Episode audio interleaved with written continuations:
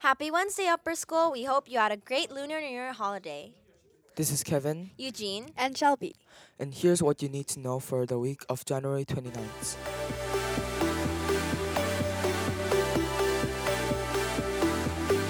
this week in athletics, all JV and varsity basketball teams have a home game against SIS today.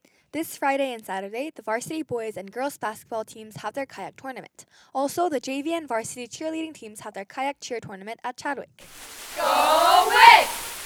There aren't any special events this week.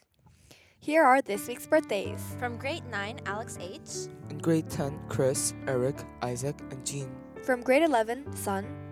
And in grade 12, Angie and Sparsh. Happy birthday! And that's what you need to know for this week at WIC.